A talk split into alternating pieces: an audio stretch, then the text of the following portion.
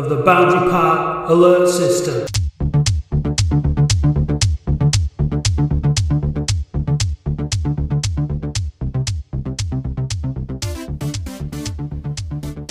Hello, welcome to the Boundary Park alert system with me, Matt Dean. It's episode 45. Second league game of the season's just gone. I'm joined by uh, usual Boundary Park alert system guests, Adam Keeley and Andy Halliwell. All right, chaps. And I've Hello. got a new guest this week, fan, Mr. Bradley. Is it Mr. Bradders on on Twitter, is it? Yeah, that's it, mate. Yeah, David Bradley. Welcome, David. How are you doing? yeah I'm good, thanks, mate. Good.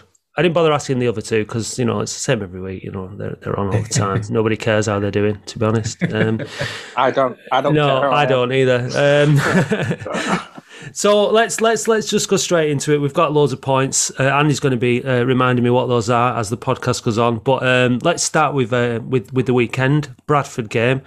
Uh, I was there. I went. It was the first game of football I've been to. I can't even remember when the last one was, to be honest. But certainly the first away game I've been to in a long, long time. It was an occasion. It was an event. I'd promised, or we'd promised our nephew that we were taking to the game before the ticket situation emerged.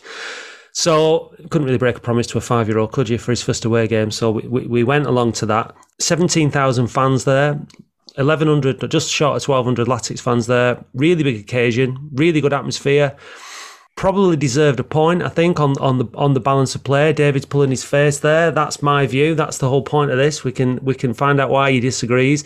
I think on the balance of play, we, we deserved a point. We got a late we got a late equaliser, and then with the very last kick of the game, Carl Piergianni, 98th minute. Foul, penalty, game over. Go on, you're chomping at the bit there, David. Go on. He's fuming. there. He's reeling. He's, reeling. he's and he's spitting blood. You know what? Do you know what? Right, it, it, resembled England versus Italy that game. It was just playing out from the back, three-five-two, no attacking threat up front. Hallam Hope came on.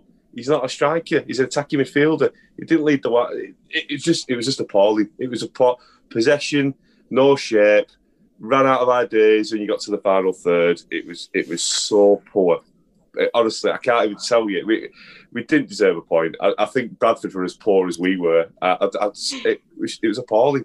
It was it was appalling to watch. I, I I I couldn't watch it. It was it was it was it was upsetting me that that much. Honestly, I couldn't. I hate. It was just rubbish. Playing out from the back in League Two does not work. Bradford showed it. Route one, it was a goal straight away. They had one punt up forward, and all right, Rogers should have saved it, but Piergianni at fault again, and he was at fault for the second goal. Uh, uh, why he's in that team, I don't even know. He's he's, he's appallingly bad. He's so bad. I'm sorry. I just thought I'd just put it out there. Honestly, ah, That needs. That needs to be the title for this. Appalling. What, change the whole podcast? Listen, I mean, I'm usually the, you know, with the doom and gloom one on here, Dave. I had no idea what, you know, you'd be coming on. Uh, you you seem like generally reasonably upbeat. Clearly, you weren't impressed by yesterday. What did you make of, I mean, were they any better than Newport? And did you go to Tranmere game? I, I, I haven't got a season ticket. I did go to the Newport game, but I went to Tranmere and it was a tale of two teams. Honestly, the second half in that game against Tranmere, we mullered them, absolutely mullered them. But Bahamboula, if he's off form, the team just have no attack. He changed the game. They played so well. Hart, Stobbs, you know, Borden was the was the player against Tranmere. He he was a cut above. He was spraying it about. He they put Whelan in yesterday. I can't understand why because Borden had the game, had a fantastic game against Tranmere. Was he Straight. isolating yesterday, Borden? Is that right? That's Yeah, why he well, wasn't playing. yeah, it was. Yeah, it was right. COVID related. Yeah, Isolating. Yeah. yeah. Well, right. Well, that's probably you know Whelan. Whelan was a good played well yesterday. I, I thought he did play well, but again, he was on his own, and Cisse was just honestly he didn't know what he was going to do next. He was either going to pass it to a Bradford player, put it out of play, or just lose the ball. He, he just had honest, and then he started dropping into the defence in the in the in the last ten minutes. What was that about? It was just like I don't understand it. Yeah, You I'm know? not sure about him. I'm not sure what he what he brings. He doesn't seem to be one thing or another really. He just kind of seems to be there. But I mean, like I said at the beginning, I thought that like I know what you're saying. We didn't have anything up front in the first half. We had Keillor-Dunn, um, what's it called, Hopcutt, is that right? Mm, and yeah. um, Bahamboula, um, sort of like playing as an interchangeable front three. didn't know what they were doing. It was completely ineffective. Second half, you know, we had a lot with the ball. We got the ball wide a lot. The game, the thing is, it's like the game plan seemed to be get the ball wide, get it in the box, and we and we and we did that a lot. But unfortunately, there was nobody there to do beyond the end of it, and we we dominated the possession of the ball. We played the better football, but they had way better chances than we did to, to you know they could have scored three or four. Their shooting was appalling. They kept skying it into the into the Kop end of uh, Valley Parade and you know, I think we deserved a point. He, he, he once we'd got that goal, and Bahamboula had a bad game yesterday. He didn't do anything. He, he, wasn't effective. But then he chips up at the end with a, you know, it wasn't a, it wasn't a great strike, but it, it went in, and that's why you leave him on the pitch. That's why he's there. But like, yeah, I think we've got massive problems up top this season. The thing, the thing is against Tranmere when they played Fage and Bahamboula, they linked up so well. You know what I mean? They played really well together. I, I, don't, I don't understand why they didn't try and dominate the possession because on the right right hand side against Tranmere, they were linking up play, they were playing really well, and then he just drops him and, and put puts Stobbs in there. Don't get me wrong, Stobbs is great going forward, but he can't defend to save his life. He's not he's not that sort of player. And then he cuts inside and has a shot every time. It's like Sunday league. Yeah, because he had no he had no support whatsoever up front. Honestly, because Kyle had done for the best will in the world. He was against two six foot three defenders, he, and he was still winning headers. To be fair to him, but again, he was absolutely knackered because he was trying. He was getting marked out by two players all game, and then Hallam Hope came on. He looked quite good, but again, he was like Jacob Blyth, the offside merchant, just offside. Every honestly, every every attack he was offside. But again, they didn't play the ball through to him properly. They were going, going wide. They were going wide. Instead of going central, when you saw for the for the, for the goal, they went central and they played it back in, and then Bahamboula scored because he was he was free on his own. I just don't understand Kill's tactics. I, I, really don't. The shapes all over the place. The tactics are the three-five-two playing it out from the back. I, I sorry to labour that point, but you can't do that in League Two. You, you just can't. It doesn't work. It's only its third game, right? We've had a pitch invasion already, so that's good. You know, with six, that's that, that's the highlight. Of this. I'm just filling out a, a, a, piece for the Bristol City blog ahead of our game tomorrow. It's, I presume it's going out tomorrow. Bristol Rovers. sorry, Bristol Rovers. Yeah, I wish it were Bristol City. uh, Bit of a better ground to go to. Yeah, and um, I've, I've just put in that that the highlight of the season is a you know pitch invasion second game of the season. You can't you can't beat that. The irony behind it, I thought it was so ironic. It's like yay. Um, but yeah, we've lost two league games with uh, last late, you know, late late goals again. Same old, same old. There's, we've got to be patient, haven't we, in terms of the team and all that. You've got to, but if we, you know, Tuesday already, it's a massive game, isn't it? Bristol Rovers, they've started the same as us, uh, conceded one goal more or at least their goal difference is one worse than ours. So it's a it's a big game already. I think it's got nil nil written all, all over it. To be honest, Adam, you were just saying there you're going down and there's a space in the car, and I'm like, oh, I might I might chance it myself, but just just for trip out, not not not for the expectation. Uh, have uh, I know you two, uh, Adam, uh, Andy. I don't know if you've seen any of games, but how are you feeling about the the way the season started?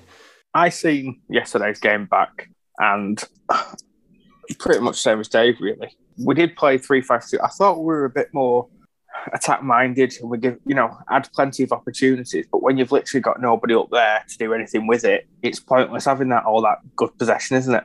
And we've said it since the off, even from last season. You need the spine four good quality players in there, and I don't think we've got it. The keeper, um, Weiler, is it? I can't. Yeah, Weiler, I think. Yeah, yeah. Um, he's not allowed to play at the minute um, we asked the club about that, and they've said they're looking to resolve his issue. But Hallam Hope's issue would, would be resolved for weekend, which it was. Uh, they wouldn't say what the issue was. I think we all know what the issue is. And then obviously you go you go further down the field. You got Pidgews. Sometimes looks like a Sunday League player, and the next looks solid in League Two. And uh, there's no consistency with him. And when you've got a captain like that, it spreads throughout the team, doesn't it? That inconsistency, and it doesn't help anyone. I mean, when you look at the likes of Peter Clarke, Sean Gregan, Duxbury, solid players who have been captains for, for us over the years, they've always been a good solid seven out of ten. M- most weeks, I'd say, it's a good five, six, really. Well, you can you can rate him in different areas, can't you? It's kind of like if it's heading big balls away, he's like a seven or eight out of ten every week, and he's like he's always getting on the end of them.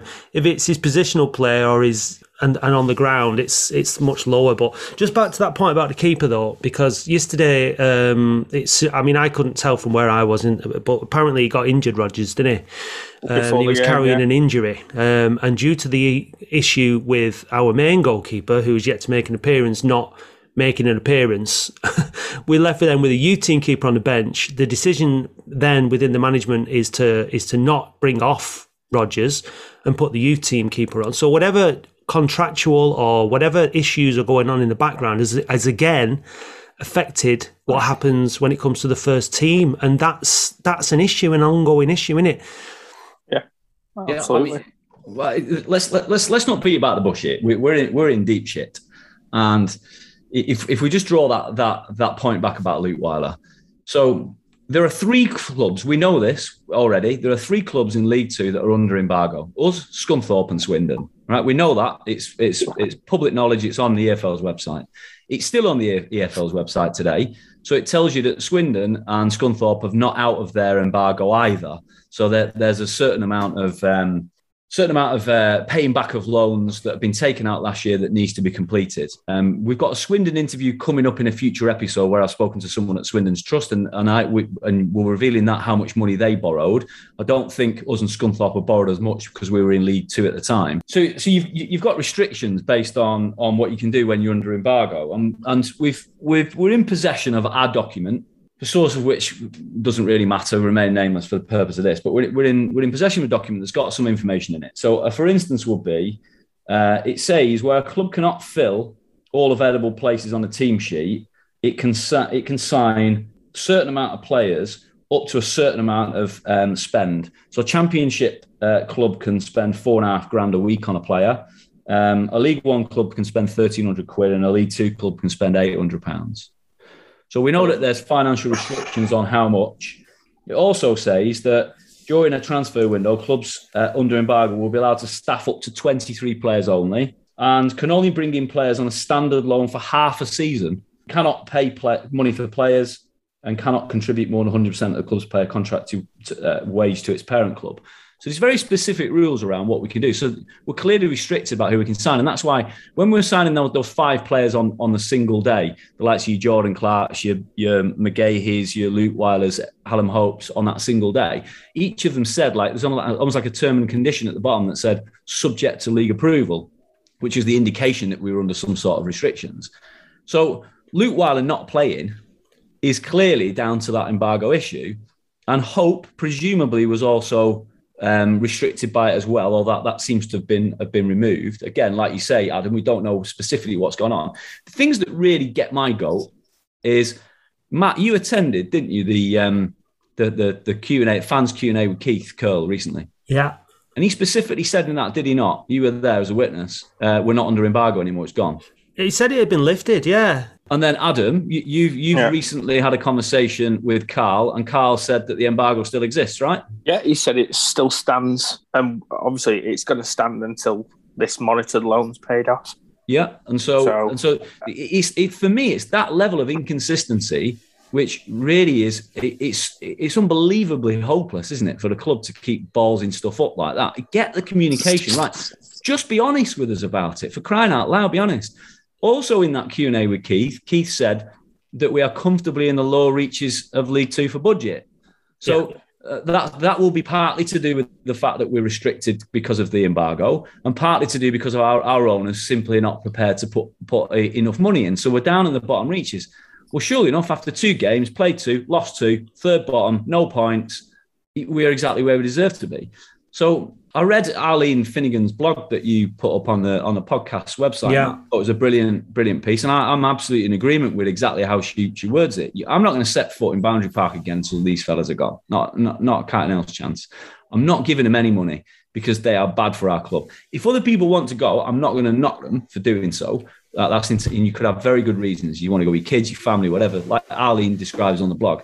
But all I'm doing is giving money to these idiots to run our club badly.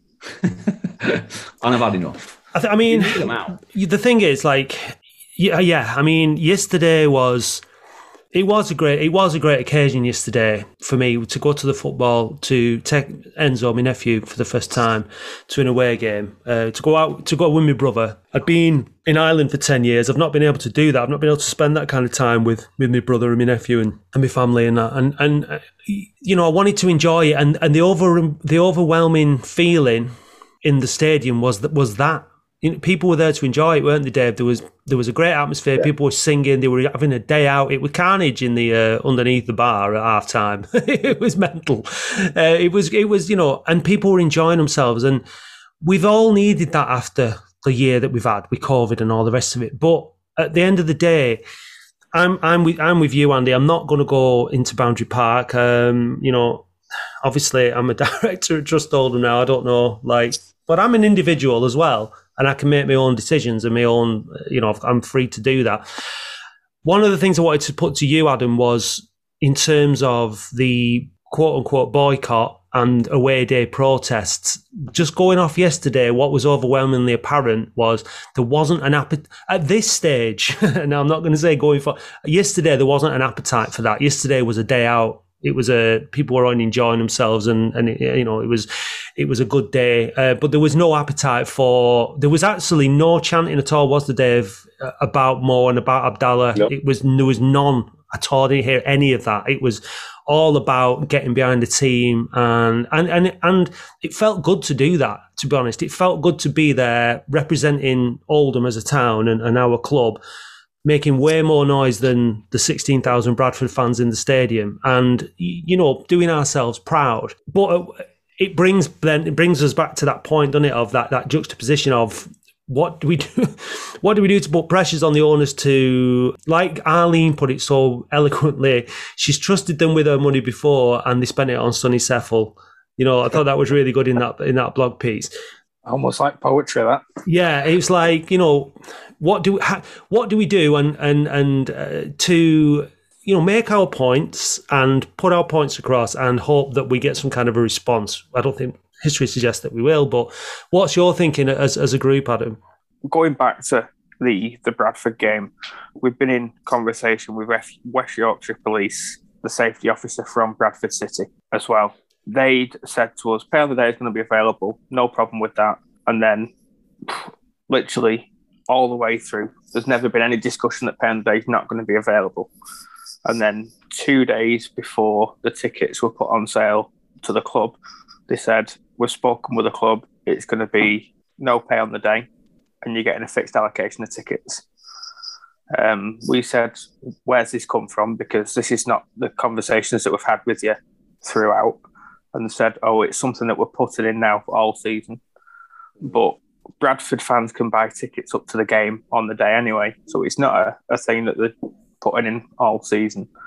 Which, for me, the fact that they received the tickets the week before and only put them on sale for three days, and we nearly sold out in those three days, shows that there is an appetite for it.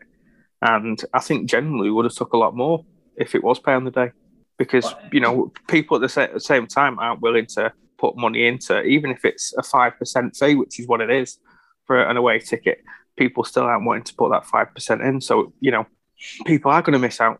Um, my, my, my, my question, my question, Adam, is is is is the Brad? Let, us call it a fiasco because it was a fiasco. The handling of the Bradford tickets, absolute, absolute mess.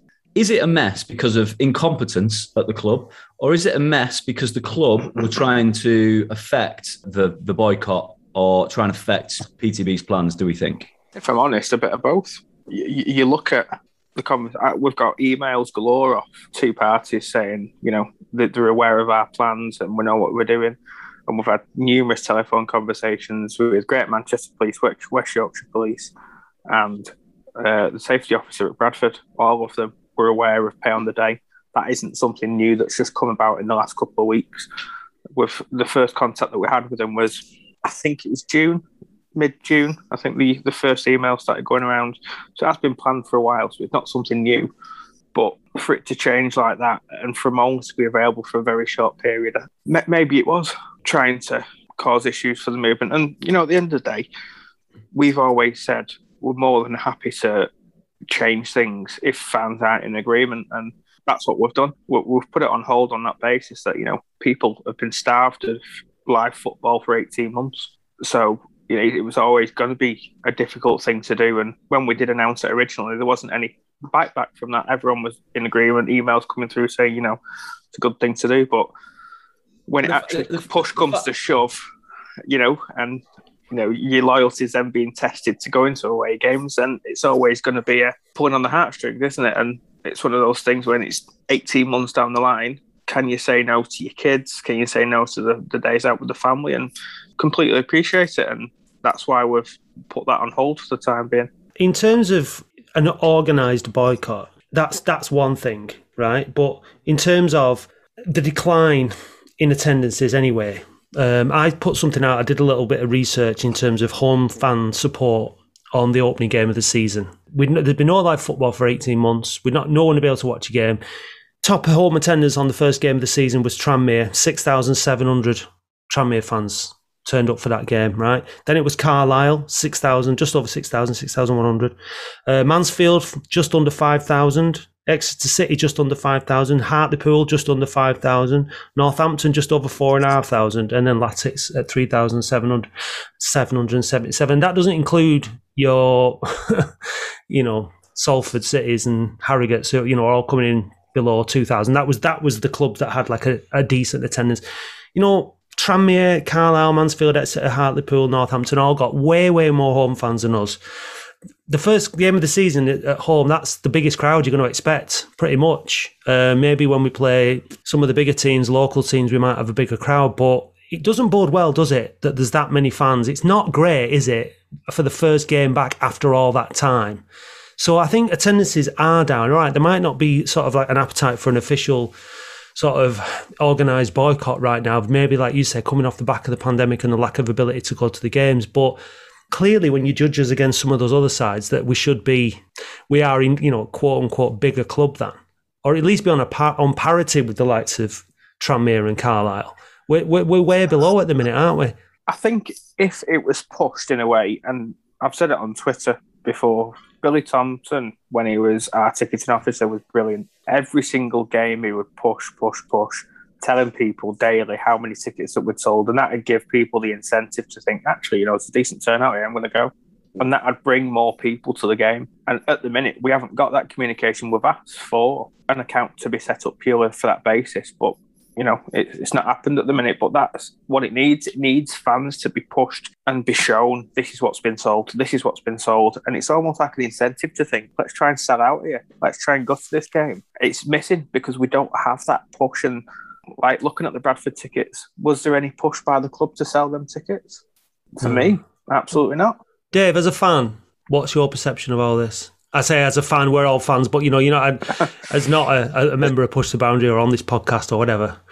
I, I uh, it's, it's, a bit conflicted really because I, I I'll go to the games home and away when I can because after the after the last year, you need you need that release to go, you know, to watch watch your own team. It, it's one of those um, it's one of those luxuries in life that you, you need to go to, and the owners are killing, they're killing the club and uh, I agree that something needs to happen. But I think cult- culturally, from where the, where the guys the guys are from, Bella and Moore, they'll just put, they'll they'll just bankrupt it because they're that stubborn that they will not sell this club for, until they get the money that they want. And I think we're in a real danger that we're, either going to go into administration and we're going to get a, a, a points deduction and we'll go down and we'll be in big, bigger trouble then. And, and I just it's just so sad to see. You know, we've been we've been there before with Chris Moore and people. You know, when he when he nearly killed the club. But I don't think there's a I don't think there's a way out. I really I really don't. I I, I think we've just got to ride this out, and I think it's going to get a lot worse before it gets better. I, I, I, see, I, see, I agree with you, Dave. I said right at the start we're in serious, serious trouble. Um, and and I heard Paddy. You had Paddy on the fan last week, and Paddy was Paddy was giving you his, his lyrics about how we're going to get be in the top six, and he's expecting us to go up and stuff. And me, me and him, me and him have a bit of banter on Twitter about it. He's living in, he's living in an absolute world of dreams. They got no chance, absolutely. No chance. Heavy, must be a heavy drink at they, the weekend. If, they, if, if we if we finish third bottom, I, I, think I think that's about the that's about the you know I'd be pleased because we have not been relegated out of the football league. And I think you're right, Dave. There's a very re- realistic chance we're going to end up in in administration or or, or worse. Um, and certainly, if we drop out of the football league, there's less of an incentive if we end up at administration for us to be uh, purchased by someone from from that point. So I think we're in absolute serious trouble. And I think if you think anything anything other than that, you're absolutely killing you. You're absolutely kidding yourself. And the thing that the thing that concerns me is, you know, like things like, and we're talking about how the club is being run. So could we have called? So did you see Harrogate have called off a few games because they got, players out with uh, COVID? Yeah, we no no more or less seemingly than we had out for the opening game against Newport. We didn't see to um, postpone that game. Um, I, I, guess there's a there's a school of thought that playing it is better than having a, back, a backlog of fixtures, but still, you know, we, we go into that with all those players. Something I wanted to talk about, Matt, from a few weeks back now is is the Edmundson money. We talked about Edmundson going to Ipswich. Were we were, were was there a, a small windfall that maybe maybe come through the club or not? Um, then there was rumours on an Ipswich website that we'd sold the sell-on fee uh, some time before. And actually, on Barry's interview, when we interviewed Barry, Barry told us that um, the debenture that was paid off back in 2020 was paid off. We asked him, was it paid off from the Zach Emerson money? And he said, no, the lad who went to Scotland. So I, I, I do wonder now whether whether that was cashed in quite some time ago. You've got the cashing in of, of sell-on fees, which is a, you know a Corney-esque thing, which demonstrates that you're in a bit of trouble. You've got loans being taken. You've got players registered that can't play. You've got administration of the football club that can't get tickets on sale. The, the ticket office, the amount of complaints on online from fans saying I can't get through, no one's answering a phone. It's an absolute shit we, show. We appear to be understaffed, don't we? We seem to be running on a on a very much a skeleton staff, Probably which again is a, is a cost cutting exercise. You would imagine you, you've got you've got all these you've got all these players that, that, we've had on trial that we've been offering peanuts to that have gone on to have trials uh, at, at, clubs beneath us in the football league.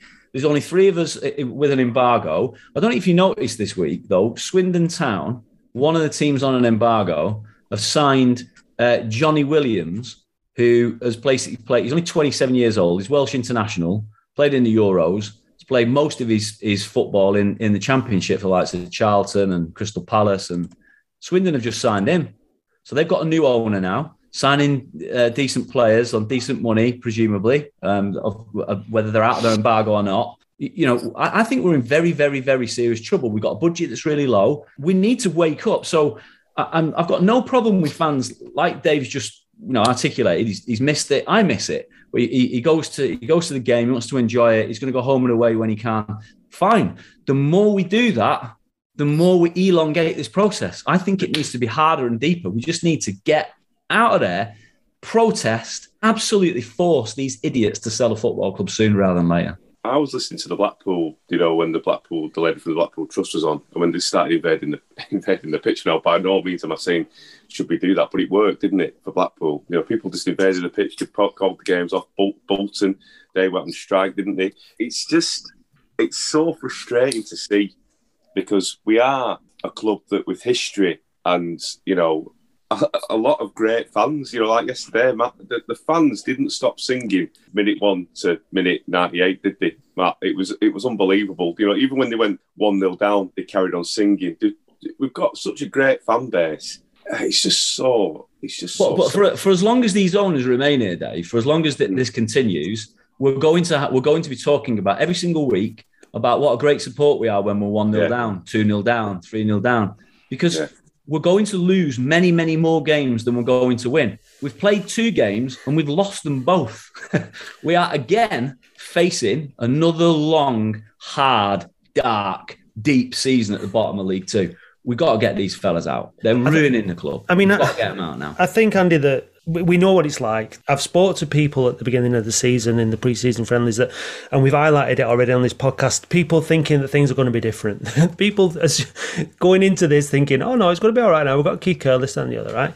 Time will tell. Okay, so the early signs aren't good. But attendances will drop off if we keep losing games, we keep losing home games. And people's and we know that fans are fickle, people are fickle. People will start to change and they'll stop going and they might not stop. They might not be going. They might stop going. They might turn around and say, "Oh, I'm not going. It's crap. It's not official boycott against the owners." But that doesn't even doesn't really matter. People will just stop going. Attendances for midweek games and things like that could be could easily drop to, to two and a half, sub two thousand, uh, and then there's, it's all going to become apparent again. Then people are going to start turning to, to people like Push the Boundary and, and Trust Oldham and saying, What are you doing about it? What are you doing about it? Because that's what happens. People don't, I've seen it, I've seen it on social media oh yeah, well, we're supposed to be boycotting, aren't we? Or I'm not supposed to be spending any money at the club because uh, I've said I'm not. But look at me in my new training top. Look at me in my new top. People are, and I'm not. Having they can do what they want. They can. They're free to change their mind if they want to. Certain people are being more uh, dedicated and disciplined in their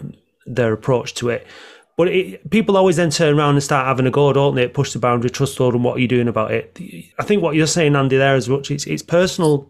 Take a personal stance and stick to your personal stance if you believe that, that that's what needs to be done. Everyone's free to make that decision. In terms of tr- the trust or foundation, as I struggle to call it, we've, we've still not had our first formal meeting. We've still not got roles in place there's a lot of work from the from the interactions that I've had. There's a lot of work to do. No one would be surprised by that because you know the response to the foundation and and the interactions with it and, and everything else. There's a lot of work to do, but I also believe that we've got a good chance of, of getting it turned around. Uh, myself and Jim met the uh, existing directors, apart from Jason, who's away this week. Jim's a great lad. A lot of time for Jim. Got a lot of ideas. Very, very well organised. Everybody knows me that listens to this podcast. I've got a lot of ideas. I've got a lot of ambition. I've got a lot of motivation. I want people to believe that that that we can that we can turn the trust around, that we can turn the foundation. I, I think we should just call it Trust Foundation because then just change the name to that because everyone keeps calling it Trust. You know, it's not going to happen overnight. It's it's not going to happen overnight. But I'm going to work really hard.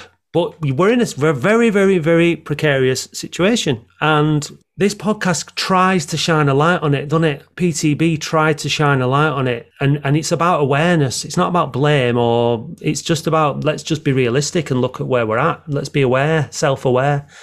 We are in a dangerous position. If we keep going like this and we do end up in administration, as you say, Dave, and we, you know, we're on a, we're on threadbare points. The trapdoor is well and truly swinging, isn't it? Yeah, that, that's the thing. We need to get some points. Like just to jump into that, you know, if you look at, I'm not, I know it's going a bit off topic, but if you look at Curle's record in the last eight games, it's sack sack form, isn't it? it you know what I mean?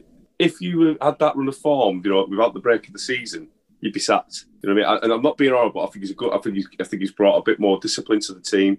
He's signed some players as much as he can do, but I think he's I think his form as a manager is, is, is, a lot to be desired coming from Northampton as well. Because if you look at his form there, he only got the odd win here and there. I, I, it's very very difficult there to, to judge yeah. in terms of like the the players that he can bring in. We know yeah. that more can veto.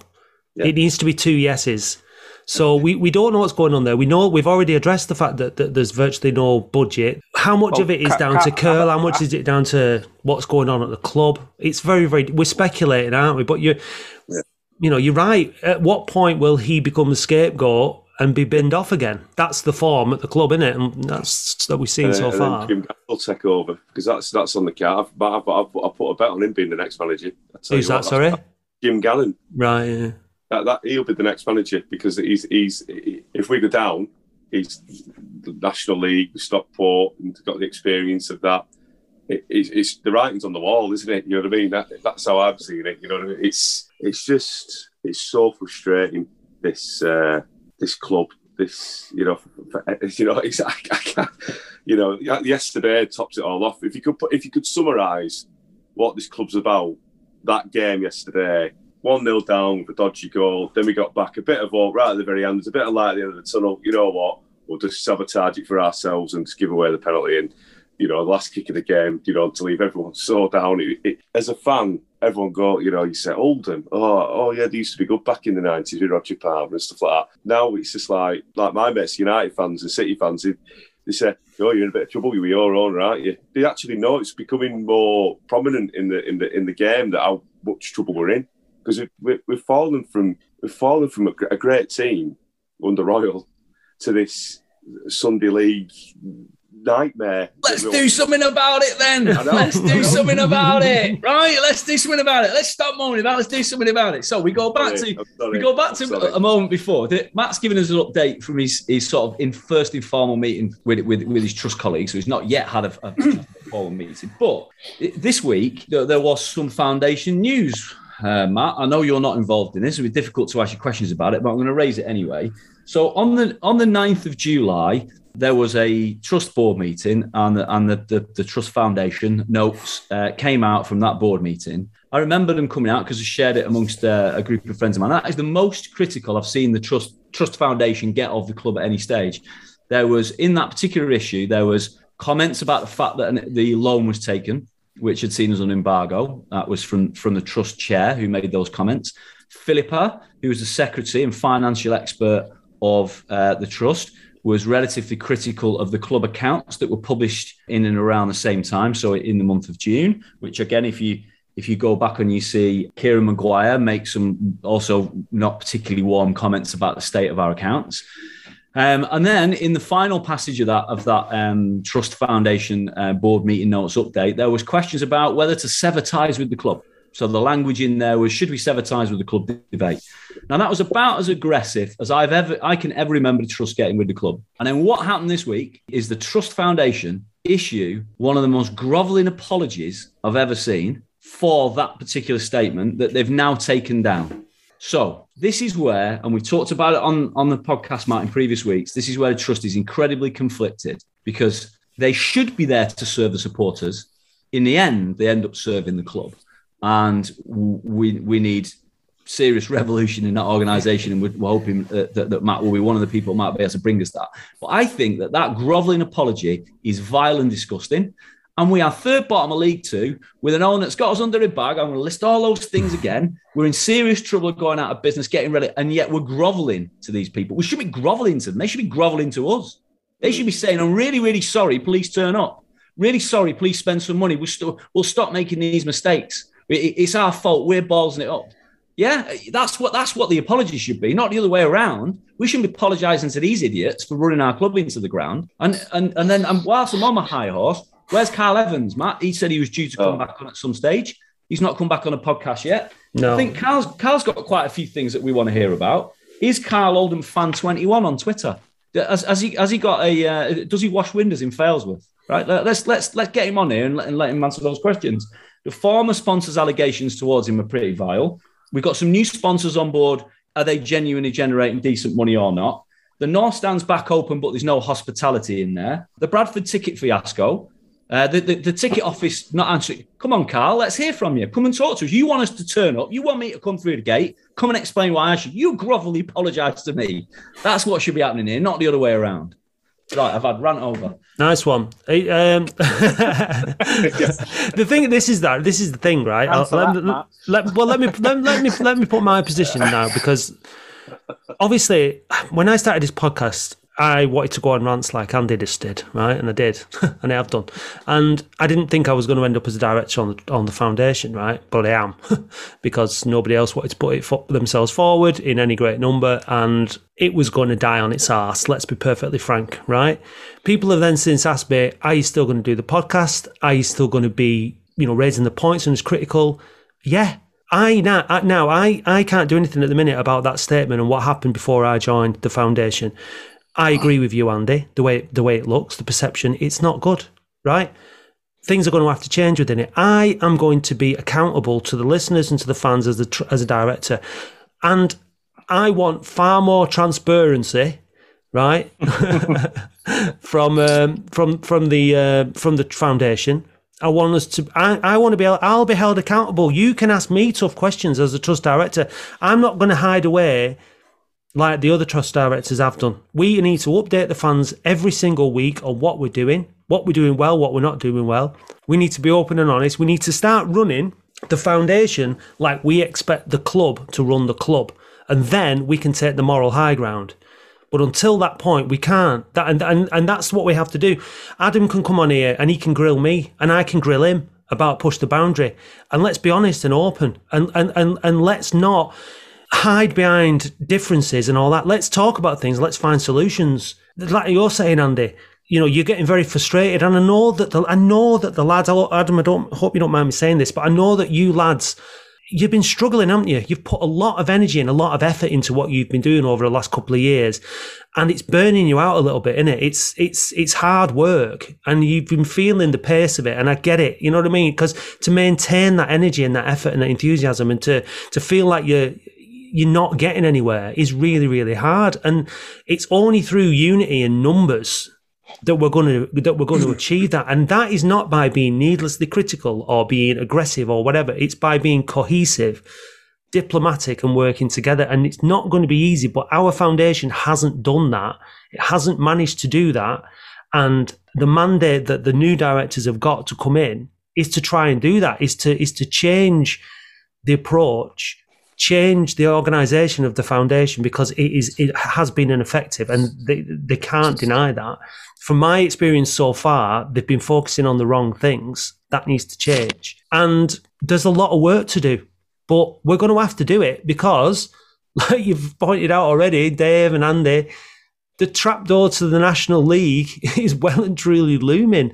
And if if we're not ready as as fans we're going to find ourselves like, look at Stockport. They went down again. There's nothing to suggest that that won't happen to us.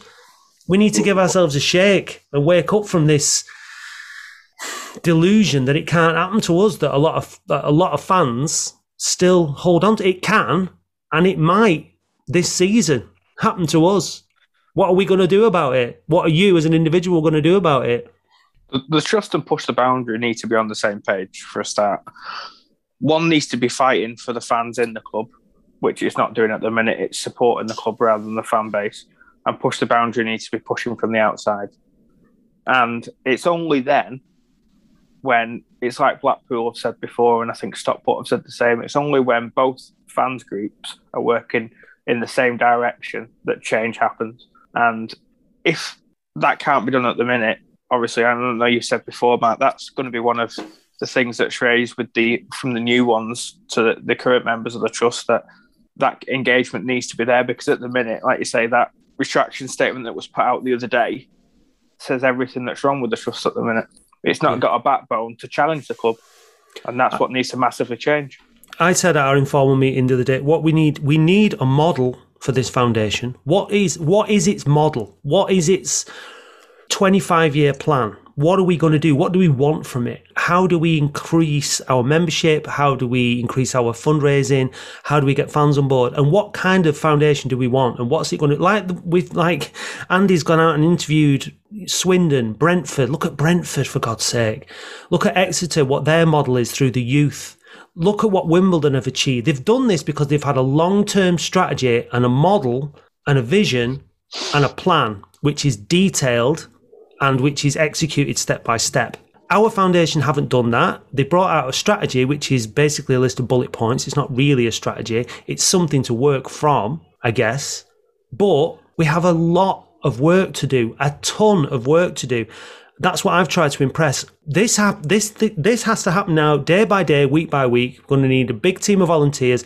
We are going to turn it around. The foundation is getting turned on its ass. That has got to happen because it's like it's way behind where it needs to be. I'm not pointing fingers at individuals. I'm just saying it as it is. And I'm not going to compromise this podcast's integrity by not being honest and open about where we're at. Right? I want to get different fans on every week, like Dave is here this week, to give us your honest opinion. You don't have to come on and agree. You can say whatever you like, and we'll talk about it. But we can't carry on. The football club can't carry on the way it's going. Foundation can't go on the way it's going. And if PTB is going to be effective, fans who say they're going to do something on behalf of PTB need to stick to what they're doing. And I don't know. Has anyone else got anything to say? Well, I mean, uh, just just just like you said, uh, of, of all the uh, of all the clubs that we've spoken to, the ones that seem to affect change are when when the the trust, so the the, the trust or the organisation which uh, is is the is the democratic organisation and the fan pressure groups work together. Portsmouth did exactly the same. Brentford did the same. Blackpool did the same. And, and, our two organisations have not been able to forge a very close working relationship today. Hopefully, that's about to change. All of the all the other people that, that we talk about, all the other players need to start being honest. So Carl Carl Evans needs to start being honest and tell us what's going on in the background. No smoke and mirrors. No no political answers. What's going on in the background? Tell us honestly, you, we shouldn't be finding a situation where Keith Curle tells us the embargo's gone and then two days later he tells us it isn't. That's pathetic. Sort it out. Fiasco, Bradford ticket fiasco, pathetic. Sort it out. And I'm going to call another another set of people out as well. The OEC need to get get on this podcast too. They've said that they'll come on. They need to give us a date and come and talk to us because they're also a player in this as well. You know, uh, Barry made some some allegations against them when he came on, so we'd like to we'd like them to come on and, and answer some of those. Quite frankly, that we know the North stands now open.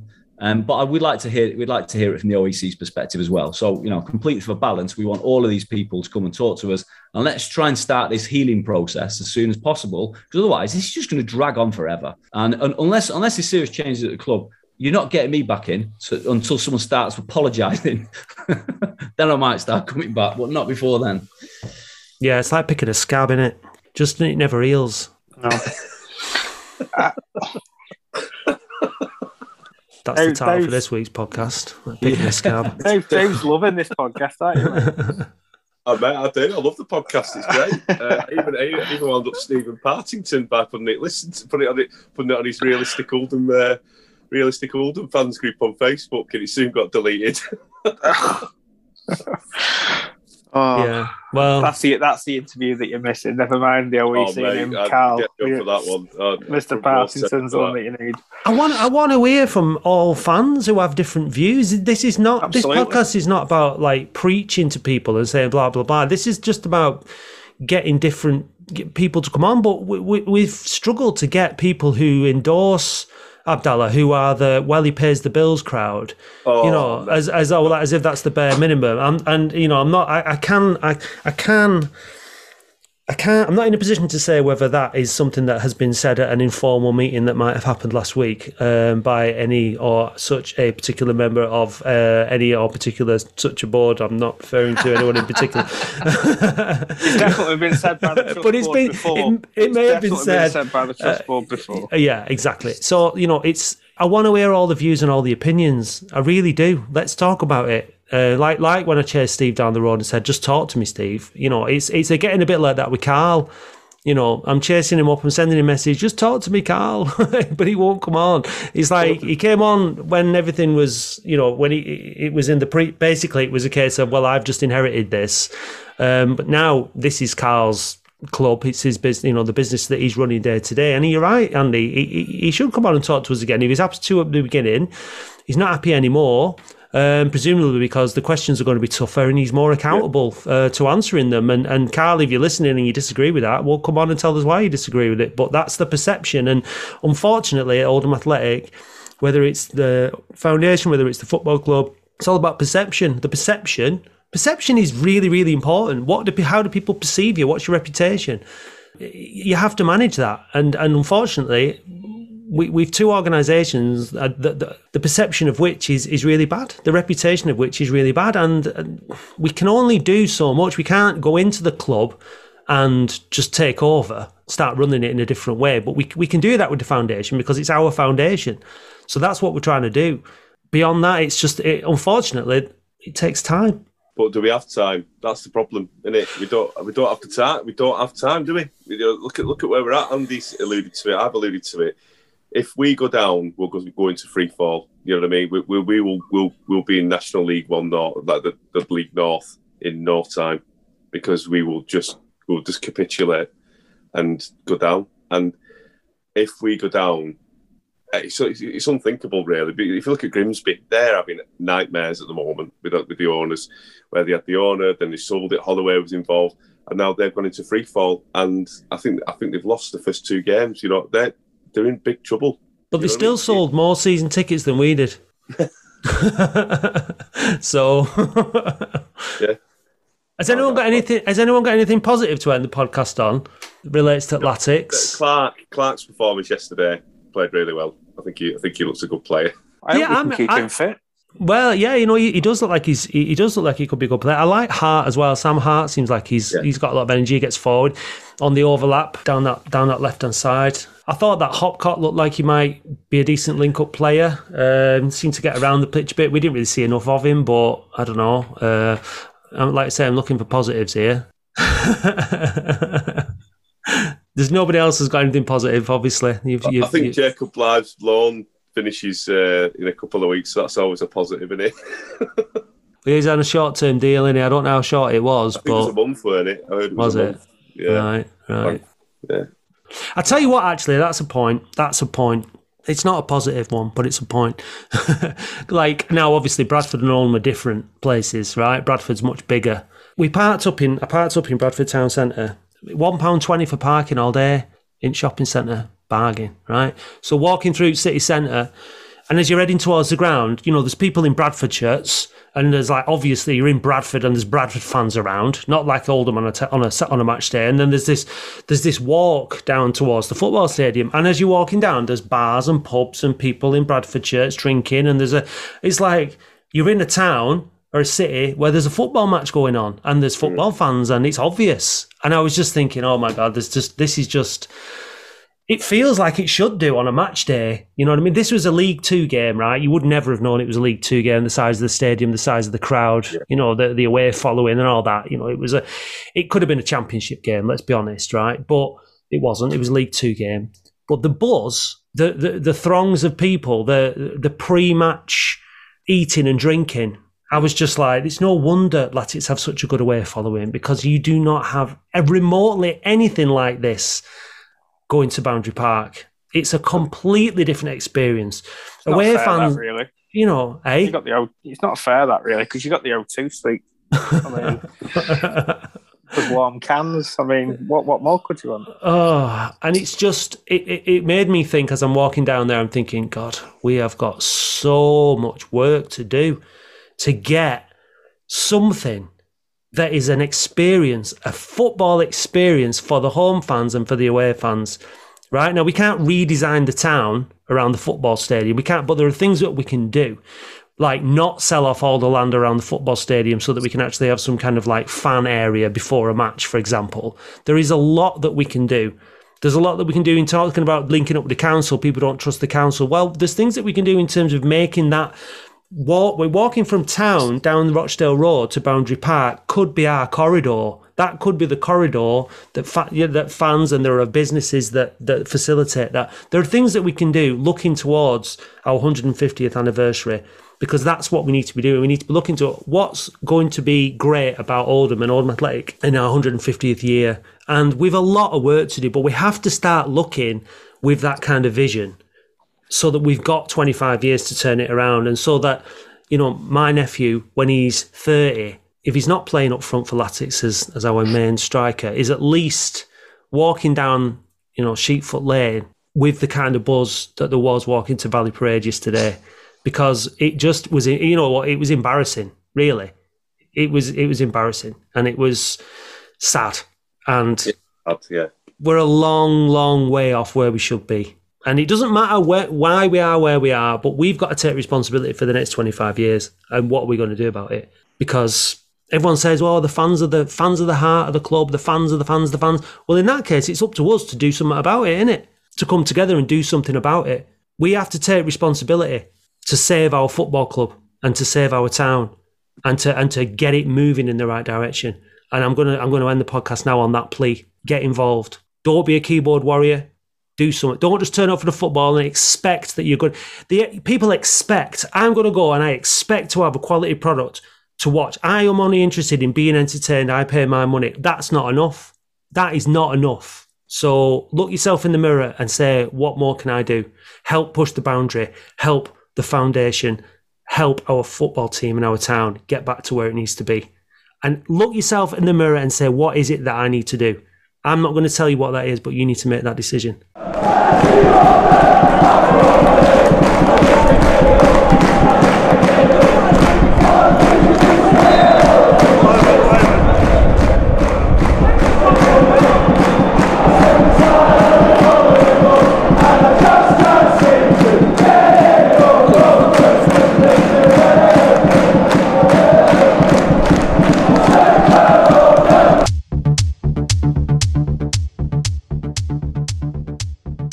Park Alert System is produced and hosted by me, Matt Dean. Additional support and research is by Andy Halliwell and Steve Shipman. You can follow me on Twitter at MattDean78 and the show on Facebook, Twitter, and Instagram at OAFC Podcast. Don't forget to download the Fan Hub app and listen to the show there or by visiting oafcpodcast.co.uk where you can support the work we do by visiting our online merch store, read our blog, and get in touch. If you'd like more information about Push the Boundary, visit pushtheboundary.co.uk and if you'd like to know more about Oldham Athletic Supporters Foundation, please visit trustoldham.org. Remember, this is your club and you can have it all, but how much do you want it? Thanks for listening.